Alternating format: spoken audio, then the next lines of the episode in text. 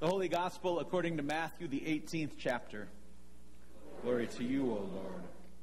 Then Peter came and said to Jesus, Lord, if my brother or sister sins against me, how often should I forgive? As many as seven times? Jesus said to him, Not seven times, but I tell you, 77 times. For this reason, the kingdom of heaven may be compared to a king who wished to settle accounts with his slaves. When he began the reckoning, one who owed him 10,000 talents was brought to him. And as he could not pay, the Lord ordered him to be sold together with his wife and children and all his possessions and payment to be made. So the slave fell on his knees before him, saying, Have patience with me, and I will pay you everything. And out of pity for him, the Lord of that slave released him and forgave him the debt. But that same slave, as he went out, came upon one of his fellow slaves who owed him a hundred denarii. And seizing him by the throat, he said, Pay me what you owe. Then his fellow slave fell down and pleaded with him, Have patience with me, and I will pay you. But he refused. And he went and threw him into prison until he could pay the debt. When his fellow slaves saw what had happened, they were greatly distressed, and they went and reported to their Lord all that had taken place. Then his Lord summoned him and said to him, You wicked slave, I forgave you all that debt because you pleaded with me. Should you not have had mercy on your fellow slave as I had mercy on you? And in anger, his Lord handed him over to be tortured until he would pay his entire debt. So my heavenly Father will also do to every one of you if you do not forgive your brother or sister from your heart. This is the gospel of the Lord. Praise to you, O Christ. You may be seated. Beloved family of God, grace and peace to you from God our Creator and our Lord and Savior, Jesus the Christ. Amen. A couple weeks ago, before school started, my family uh, took a, a, little trip out to the eastern part of the state, and we uh, hiked some trails on, around the St. Croix River. And, and at each of them, we had an opportunity to take off our hiking shoes and wade in the waters of the river a little bit. My kids were all about this. They could not wait. They could not get their hiking shoes and their socks off fast enough to get down and splash in the water. I was a little less enthused. You know, could maybe even go so far to say as I was a little curmudgeonly about it. It's not that I don't enjoy the rivers and lakes, sure, but like we still had some trail left, you know, about a mile or so left, and I didn't want to hike with wet feet you know how the socks get wet and there's just no way to dry and if they do get dry they get sandy and there's just no way that ends well right? I was getting in the zone. I wanted to, to finish the hike up strong keep forging on.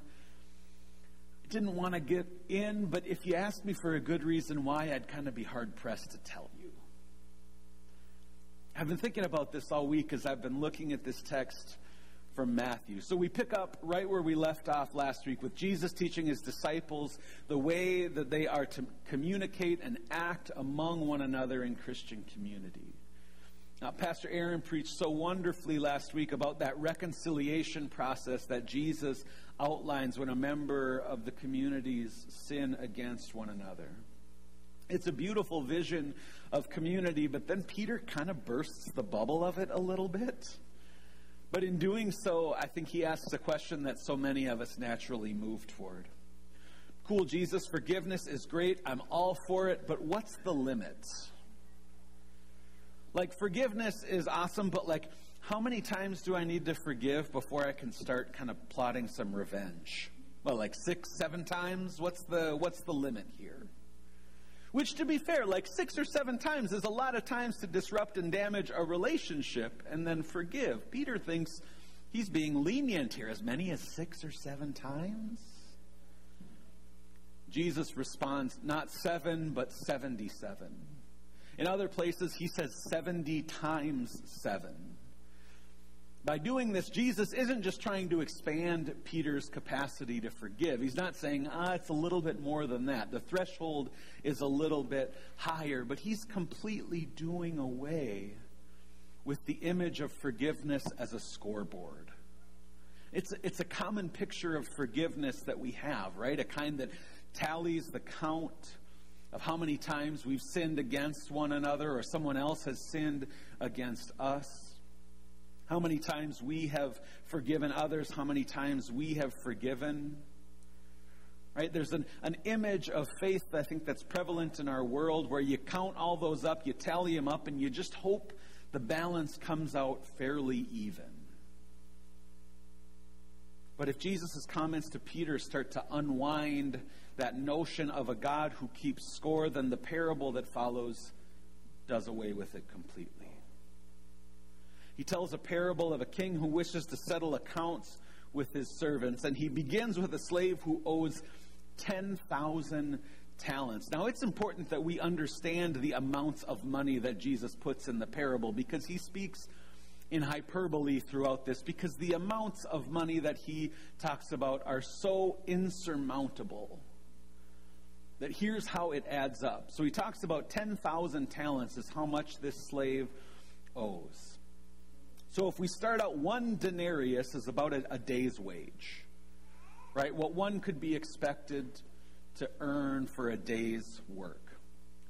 One talent is about 6,000 denarii.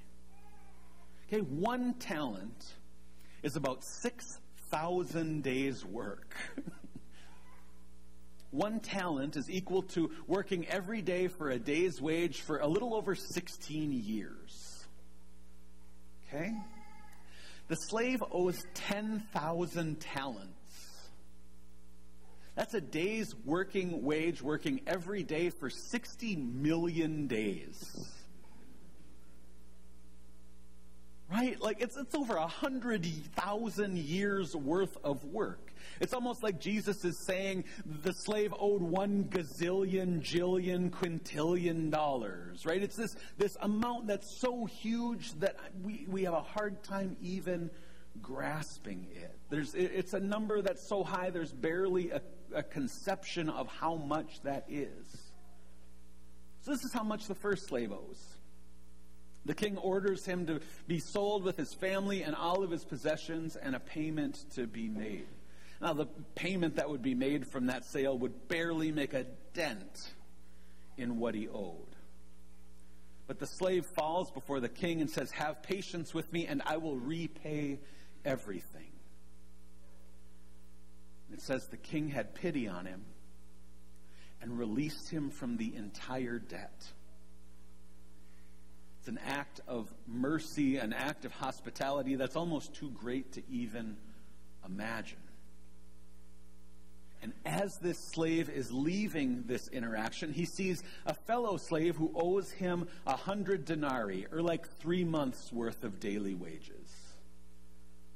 Now, this same slave who has just been forgiven a hundred thousand years worth of debts seizes this fellow slave by the throat and demands payment of three months. And the interaction unfolds in the exact same way. The slave asks him for forgiveness, even uses the same words that this slave has just used, but he refuses and he throws him in jail. And the story goes on, but I think this is such an important thing for us to zero in on because th- this person has just been forgiven more than they could ever imagine, beyond their wildest dreams. 60 million days worth of work. And yet they still cling so tightly to what is owed to them that they don't see any irony in that. They're totally separate things for them. What they owe versus what they are owed. And they cling so tightly to what they are owed. They can't cling so tightly to their vision of what being repaid looks like. I think we often think of forgiveness as a scoreboard, as that kind of tally sheet of how often we've been wronged versus how often we've been forgiven. But I wonder if a more apt image of forgiveness isn't that of a river. That when Jesus speaks of forgiveness, he tells the disciples, Forgive us our debts as we also forgive our debtors. We often think of forgiveness as these plot points in our story, these times where we have forgiven and been forgiven. But I wonder what would happen if we thought of forgiveness more as a river we enter. Sometimes stubbornly, sometimes when we're too busy thinking about the hike ahead that we don't want to enter the river, right? But I wonder what would happen if we thought of forgiveness as a river where there's uh, this forgiveness that flows to us and through us and moves out toward others who have sinned against us. If we stop thinking of it as tally points on a scoreboard, but start to think of it as this flow that comes to us from God, that we receive from God, that we extend toward others. It seems much more congruent with the way Jesus teaches in the Lord's Prayer, right? Forgive us as we forgive others. There are things that happen almost simultaneously. Now, that'd be great if that could happen, right? If we could snap our fingers and make that happen. But we don't live in that world where we do this perfectly. Right? There's Sometimes some of us who stand on the shore of a river refusing to enter the joy that others have found. There's some of us who stand on the shore of the river while everyone else is finding delight and life because we're too focused on the path that lies ahead or the path that is behind, the things that have happened to us in the past that we refuse to let go of. When you think about it, that's what the slave in the parable is doing. He was living by the scoreboard. I've been forgiven all of this. I was so deep in the red, the slave thinks, that I couldn't see a way out. Now I'm back at even. I even have a chance to move into the black. Good for me, the slave thinks. He was living by the scoreboard, but the king was offering him new life, was offering him reprieve from everything that was weighing him down. Now, as Pastor Aaron talked about last week, there are times when forgiveness is incredibly difficult. There are times when the harm done has been so deep and the debt collected too large that human forgiveness is next to impossible. There may be circumstances where the most faithful response is to seek the help of a counselor or mental health professional to aid in that process of healing because some of those wounds strike so deep. And there's a need to keep distance from the person who harmed you. But when our own efforts of forgiveness fall short, and they certainly will from time to time, God's mercy is beyond our wildest dreams.